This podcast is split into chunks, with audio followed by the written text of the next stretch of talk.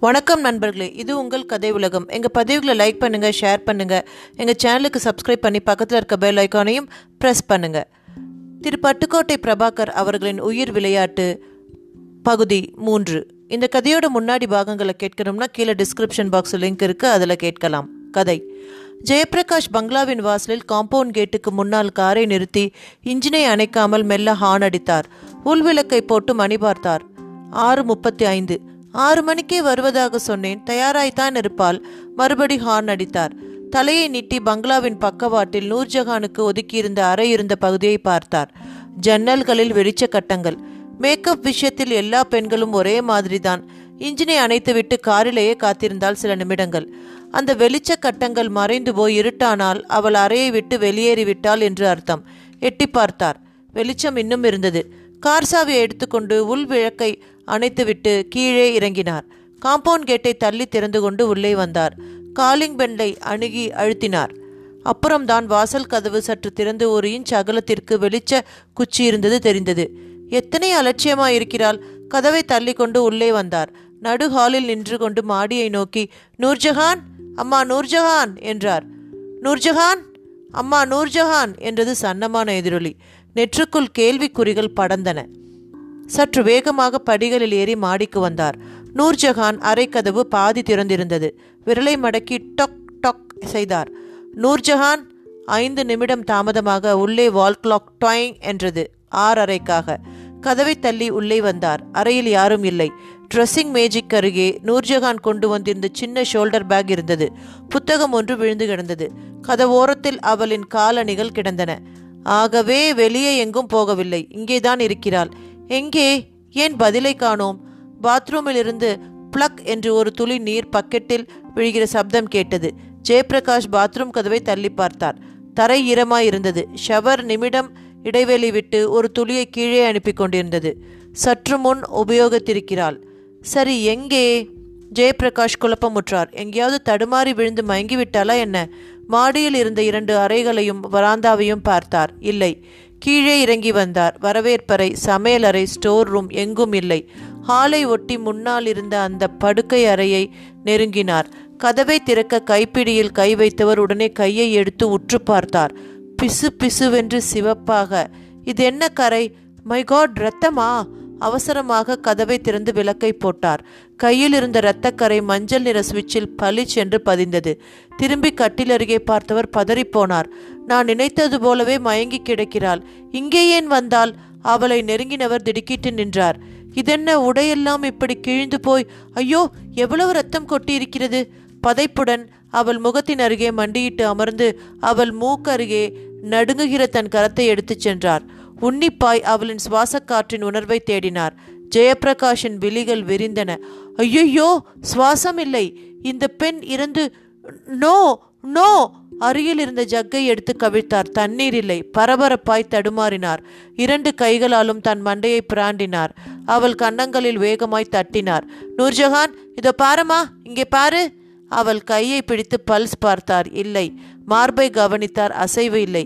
விழிகள் கால்வாசி மட்டும் திறந்திருக்க நூர்ஜகான் மல்லாந்திருந்தாள் ஜெயபிரகாஷ் கழுத்தெல்லாம் சட்டென்று உயர்த்தது திகைப்பில் வாய்ப்பிழந்து அப்படியே கட்டிலில் அமர்ந்தார். ஐயோஹோ இவளுக்கு நடந்திருப்பது என்ன? எவனோ இவள் கற்பை சீண்டிவிட்டு தள்ளிவிட்டு போயிருக்கிறான். எவன்? அது பிறகு இப்போது நான் என்ன செய்ய வேண்டும்? போலீஸ் ஃபோன் செய்ய வேண்டும். ஹாலில் ஃபோன் ஒலித்தது திடுக்கிட்டார். பின் சுதாரித்து கொண்டு ஹாலுக்கு நடந்தார். அவர் ஷூவில் பதிந்த இரத்தக்கரை ஒவ்வொரு அடியிலும் கொஞ்சம் கொஞ்சமாக கரையை பதிந்து கொண்டு சென்றது. டெலிஃபோனை எடுத்தார் ஜெயபிரகாஷ். ஹலோ என்றார். சார் நான் தான் சாமிநாதன் பேசுகிறேன் என்ன விருந்து தயாராக இருக்குது அப்புறம் நம்ம ஃபேக்ட்ரியில் வேலை பார்க்கும் ராமலிங்கம் என்பவன் இப்போது வந்தான். மூக்கு வரை குடித்திருந்தான். உங்களை உடனடியாக சந்திக்க வேண்டும் என்றான். அடையாறு பங்களாவுக்கு போயிருக்கிறார். அப்புறமாய் நிதானமாய் வா என்று சமாதானப்படுத்தி அனுப்பி வைத்தேன். நான் வீட்டுக்கு போகலாமா? மௌனம். சார் நான் வீட்டுக்கு போகலாமான்னு கேட்டேன். சரி போ என்று வைத்தார். டெலிஃபோன் ரிசீவரில் கையில் இருந்த இரத்தக்கரை ஒட்டியிருந்தது. கர்ச்சீஃப் எடுத்து முதலில் நெற்றியை துடைத்து கொண்டார். எத்தனை இளமையான பெண் எவ்வளவு இனிய கனவுகளை நெஞ்சில் தேக்கி வைத்திருக்கும் பெண். சொந்தமாய் ஒரு சின்ன வீடு அம்மா இழந்த நாலுவட தங்கச்சங்கிலி அப்பாவின் அல்சருக்கு ஆப்ரேஷன் சின்னவனுக்கு எப்படியாவது பாலிடெக்னிக்கல் இடம். அதற்கு அப்புறம் தான் சார் நான் திருமணம் செய்து கொள்ளப் போகிறேன். என்னை நம்பிய அடைக்கலம் கேட்டு வந்த பெண் நான் மதிக்கும் அப்துல் வஹாப் சாரின் நெருங்கிய உறவு பெண் என் பொறுப்பில் இருந்தவள். எப்படி இந்த தகவலை வெளியிடப் போகிறேன் உலகிற்கு? எவன் அந்த பாவி? இந்த மலரை கசக்க எப்படி மனம் வந்தது? ஜெயபிரகாஷ் தண்ணீர் குடித்துவிட்டு அப்புறம் டெலிஃபோனை அணுகினார். போலீஸுக்கு நூறு தானே ரிசீவரை எடுத்தார். ஒன்றை டயல் செய்தார். சைஃபரை டயல் செய்தார். மறுபடி சைஃபரை தொட்டு முட்டாளை பொறு என்ன காரியம் செய்கிறார்? ரிசீவரை முதலில் கீழே வை. வைத்தார். அப்படியே உட்கார். ம் உட்கார் சொல்கிறேன். உட்கார்ந்தார். போலீசாரை பற்றி உனக்கு ஒரு இழவும் தெரியாதா? நடந்திருப்பது என்ன விபத்து இல்லை. குற்றங்களிலேயே மிக உச்சமானது கொலை. அதில் கொசுராக கற்பழிப்பு வேறு. யார் செய்தது இந்த கொலை? உனக்கு தெரியுமா?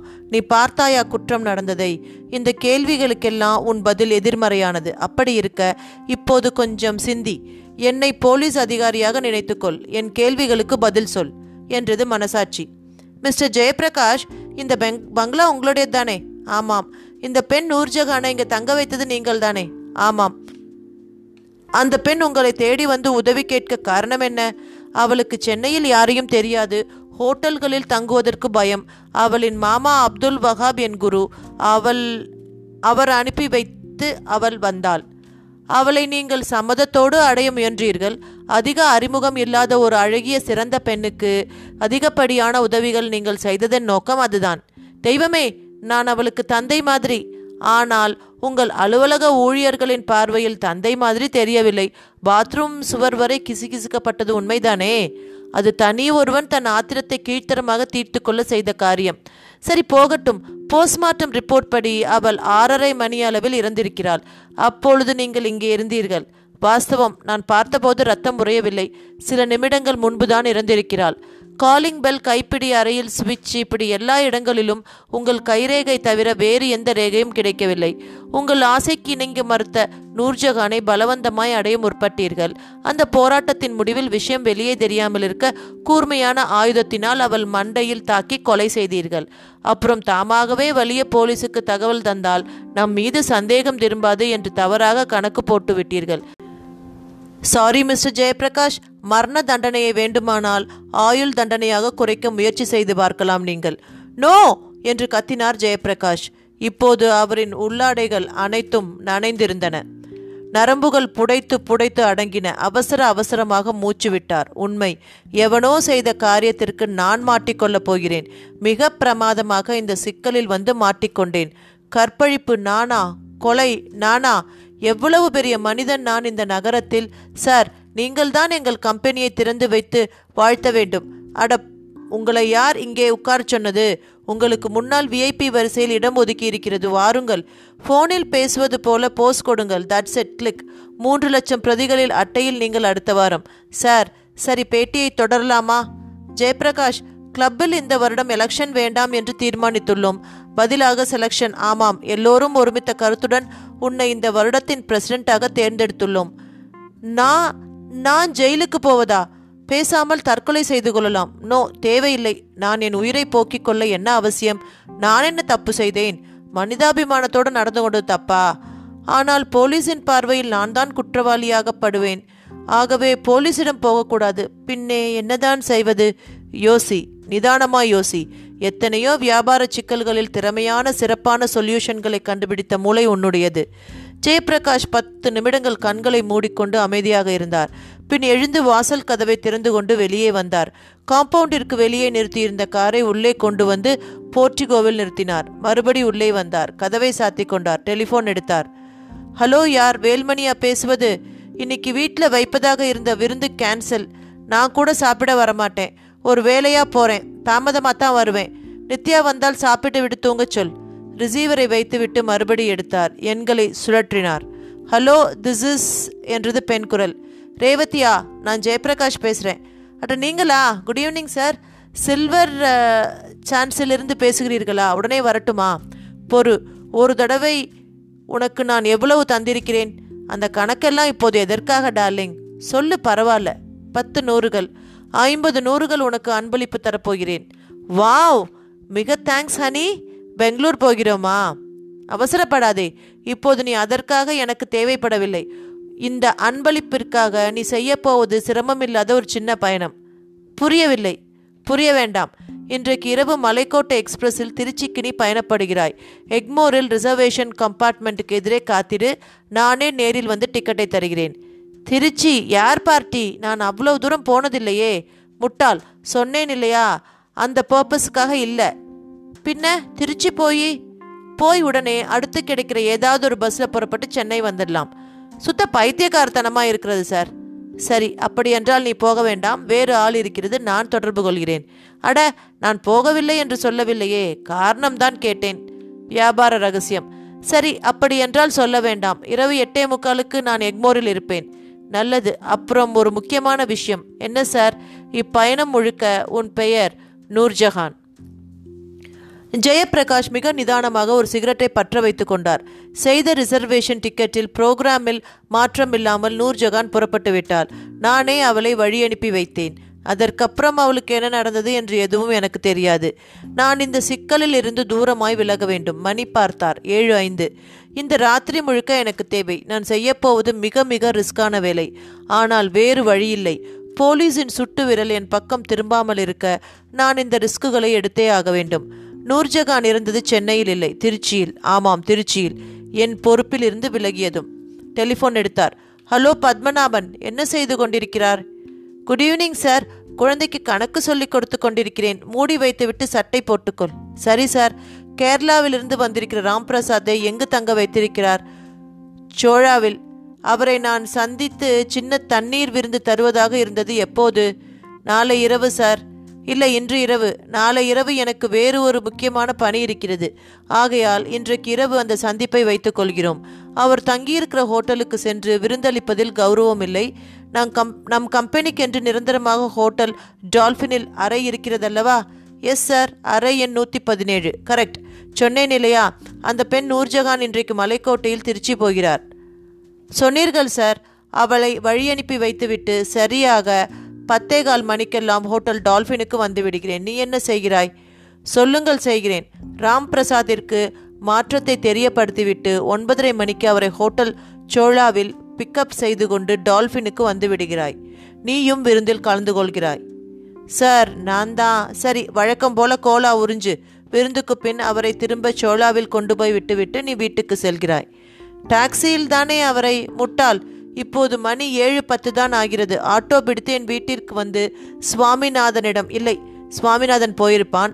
வேல்மணியிடம் பியட்காரின் சாவியை வாங்கிக்கொள் ஐம்பதுக்கு மேல் பாயாதே. அப்புறம் டால்ஃபினில் ஏதாவது ஐட்டங்கள் ஃபோன் மூலம் ஆர்டர் கொடுத்து விடு முக்கியமானதை விட்டு விடாதே என்ன வாங்குகிறாய்? பாரில் கொள்ளையெடுப்பான் என்ன வாங்கட்டும்? ஷிவாஸ் ரீகல் வேண்டாம். கருப்பும் வெள்ளையும் வாங்கு. இரண்டு. சரி சார் ரிசீவரை வைத்தார் ஜெயபிரகாஷ். எட்டு மணிக்கு டான் என்று வாட்ச்மேன் கந்தையா வந்து விடுவான். அதற்குள் நூர்ஜஹானை சுத்தமாக பார்சல் செய்து சுத்தம் செய்து அறையெல்லாம் துடைத்து ஜெயப்பிரகாஷ் கோட்டை கழற்றி சோஃபாவில் போட்டுவிட்டு பட்டன்களை கழற்றி முழுக்கல் முழுக்கை சட்டையை உயிரை ஏற்றிவிட்டு கொண்டு நூர்ஜஹானின் பிணம் கிடந்த அறைக்குள் போனார். சாரிம்மா நான் இப்படியெல்லாம் எதிர்பார்க்கவே இல்லை. ஒழுங்கா உன்னை என் வீட்டிலேயே தங்க வச்சிருக்கலாம். ச்சே எத்தனை பெரிய சிக்கல். பாத்ரூம் போய் பக்கெட்டில் தண்ணீர் கொண்டு வந்தார். இருபது நிமிடங்களில் தேடி தேடி இரத்தக்கரைகளை துடைத்தார். பாத அச்சுக்கள் தன் ஷூவில் படிந்திருந்த திப்பி ஸ்விட்ச் கைப்பிடி சுவரின் ஓரத்தில் படிந்திருந்த புள்ளிகள் இப்படி எல்லா கரைகளையும் விடாமல் துடைத்தார். கட்டிலின் மேல் ஒரு துளி ரத்தம் கூட நல்ல வேலையாக இல்லை. விரிப்புகளின் சுருக்கம் நீக்கி சரியாக விரித்தார். தலையணைகளை ஒழுங்குபடுத்தினார். கவிழ்ந்திருந்த இரவு விளக்கை நிமிர்த்தினார். அடுத்த ஹாலில் புதிதாக வைத்திருந்த ரெஃப்ரிஜிரேட்டரின் மேல் சொருகி போடப்பட்டிருந்த தடியான பாலித்தீன் கவரை எடுத்துக்கொண்டார் ஐந்து நிமிடங்களில் நூர்ஜகான் அந்த பெரிய பாலித்தீன் கவருக்குள் தலையை கவிழ்த்து கொண்டு முடங்கி போய் மூட்டையானாள். தலைப்பை இறுக்கமாக கட்டினார் சணலால். இனி கொஞ்சம் கொஞ்சம் ஒழுகுகிற ரத்தம் வெளியே வராது. பாலித்தீனில் ஊறி வெளியே வர முடியாது. வாசல் கதவை அகலமாக திறந்து வைத்தார். காரின் டிக்கே ஆ என்று படம் எடுக்க வைத்துவிட்டு சாலையில் ஒரு தரம் பார்த்தார். இரண்டு கோடியிலும் ஒரு மின்மினி பூச்சியின் வெளிச்சம் கூட இல்லை. இந்த பங்களா சந்தடிகளுக்கு நடுவே அமையாமல் தனிமையா அமைந்தது கூட மிக நன்மை இந்த சந்தர்ப்பத்தில். உள்ளே போய் நூர்ஜகான் முட்டையை சற்று சிரமத்துடன் தூக்கி வந்து டிக்கிக்குள் வைத்தார். கால் பக்கம் சற்று உள்ளே தள்ளி டிக்கியை மூட்டி மூடி பூட்டினார். உள்ளே வந்தார். வழியெல்லாம் கூர்ந்து பார்த்தார். பிளாஸ்டிக் பக்கெட்டில் தண்ணீர் சிவப்பாகி இருந்தது. பாத்ரூமுக்குள் கொண்டு சென்று பேசினில் ஊற்றப்போனவர் நிதானித்தார். சாக்கடை தண்ணீரிலும் சோதனை செய்கிறார்கள் இப்போதெல்லாம். பங்களாவின் பின்பக்கம் வந்து செடிகளுக்கு ஊற்றினார். உடனே வந்து ஃபேனை போட்டுவிட்டு காய்ந்த துணி கொண்டு மறுபடி தரையை துடைத்தார். வெரி குட் இந்த அறையை உபயோகித்த மாதிரியே யாரும் சொல்ல முடியாது. கோட் அணிந்து கொண்டார். மணி ஏழே முக்கால். கந்தையா வருவதற்குள் காரை எடுத்துக்கொண்டு வெளியேறிவிட வேண்டும். மாடியில் நூர்ஜஹானுக்கு என்று ஒதுக்கப்பட்டுள்ள அறையில் அவளது பொருள்கள் அனைத்தையும் ஒன்றுவிடாமல் எடுத்துக்கொள்ள வேண்டும். மாடிப்படியில் கால் வைத்த போது வாசலில் காலிங் பெல் பஸ் என்றது திடுக்கிட்டார். அவசரமாக தாவி ஏறி நூர்ஜஹானின் அறைக்குள் நுழைந்து உள்ளே இருந்த பாத்ரூம் கதவை திறந்து தண்ணீர் பைப்பை திறந்து வைத்தார். பாத்ரூம் கதவை சாத்தினார். அறையை விட்டு வெளியே வந்தார். காலிங் பெல் மறுபடி ஒலித்தது. பதட்டமாய் கதவை நெருங்கி திறந்தார். கைத்தடியுடன் தலையில் மஃப்ளருடன் கந்தையா நின்று கொண்டிருந்தான். வணக்கம் ஐயா. நான் வந்துட்டேன்னு சொல்றதுக்காகத்தான் பெல் அடித்தேன் அவங்க இன்னைக்கு ஊருக்கு போறேன்னு சொன்னாங்கய்யா. நான் தான் ரயில் எழுத்தி விட போறேன். நல்லதுங்கய்யா. நான் ஏதாச்சும் செய்யணுமாங்கய்யா? ம் அது ரூமில் பேக்கில் எல்லாம் பேக் பண்ணி வச்சிருக்கு. அதை எடுத்துட்டு வந்து காரில் வை. சரிங்கய்யா. கந்தையா மாடி ஏறி போனான். அவளின் பேகை எடுத்துக்கொண்டு கீழே இறங்கி வந்தான். என்ன பண்ணிட்டு இருக்க அந்த பொண்ணு? ரெடி ஆயிடுச்சா? என்றார் ஜெயபிரகாஷ். பாத்ரூமில் இருக்காங்கய்யா. சாவி கொடுங்க டிக்கியில் வச்சிடுறேன். வேணாம் பின் சீட்டில் வை போதும். கந்தையா காரின் பின் சீட்டில் வைத்து விட்டு வந்தான். அடடே! என்றார். என்னங்கய்யா? ரயில் டிக்கெட்டை வீட்டில் சாமிநாதன் கொடுத்தான். அதை ஹாலில் ஃபோனுக்கு பக்கத்தில் வச்சுட்டு வந்துட்டேன் என்று பாக்கெட்டுகளில் தேடினார். கந்தையா இந்தா இருபது ரூபா. நீ ஒரு ஆட்டோ பிடிச்சு நம்ம வீட்டுக்கு போ. ஃபோனுக்கு பக்கத்தில் டிக்கெட் இருக்கும். நூர்ஜஹான்னு எழுதியிருக்கும். அதை எடுத்துகிட்டு வரியா? டைம் இருக்கு. சரிங்கய்யா என்று பணத்தை வாங்கி கொண்டு விரைந்தான் கந்தையன். அவன் மறைந்ததும் மாடிக்கு வந்து பாத்ரூமில் குழாயை மூடிவிட்டு நூர்ஜஹானின் காலணிகளை எடுத்துக்கொண்டு வேறு எதுவும் இருக்கிறதா என்று பார்த்துவிட்டு இல்லை. கீழே இறங்கினார். காரில் பின் சீட்டு சீட்டுக்கடியில் காலணிகளையும் அவளின் பேகையும் திணித்தார். பின் உள்ளே வந்து வீட்டுக்கு ஃபோன் செய்தார். ஹலோ வேல்மணியா? ஆமாம் சார். என் பிஏ பத்மநாபன் வருவான். ஃபியட் காரின் சாவியை எடுத்துக்கொடு அப்புறம் இன்னைக்கு இரவு ஒரு ஹோட்டலில் ஒரு வியாபாரியுடன் விருந்து இருக்கிறது. இரவு வீட்டிற்கு வரமாட்டேன். காலையில் அப்படியே கம்பெனிக்கு போயிடுவேன். மதியம் சாப்பாட்டுத்துக்கு தான் வீட்டுக்கு திரும்புவேன். நித்யா வந்ததும் இதை சொல்லிடு. அப்புறம் சுவாமிநாதன் என்னிடம் கொடுத்த டிக்கெட் என்னிடம் பத்திரமாக இருக்கிறது. அதை வீட்டிலேயே மறந்து வைத்து விட்டதாக நினைத்து கந்தையாவை அனுப்பியிருக்கிறேன். அங்கே அவன் வந்ததும் நான் ஃபோன் செய்ததை சொல்லி திருப்பி அனுப்பிடு. ஃபோனை வைத்துவிட்டு பெருமூச்சு விட்டார் ஜெயபிரகாஷ். மேலும் ஐந்து நிமிடங்கள் துப்புரவாக பார்த்துவிட்டு புறப்பட்டார். பங்களாவை பூட்டிக் கொண்டு சாவியை பாக்கெட்டில் போட்டுக்கொண்டு காரை ஸ்டார்ட் செய்தார். இத்துடன் இந்த பதிவு நிறைவு பெறுகிறது. இந்த சுவாரஸ்யமான கதையின் அடுத்த பதிவோடு விரைவில் உங்களை சந்திக்கிறேன். நன்றி. வணக்கம்.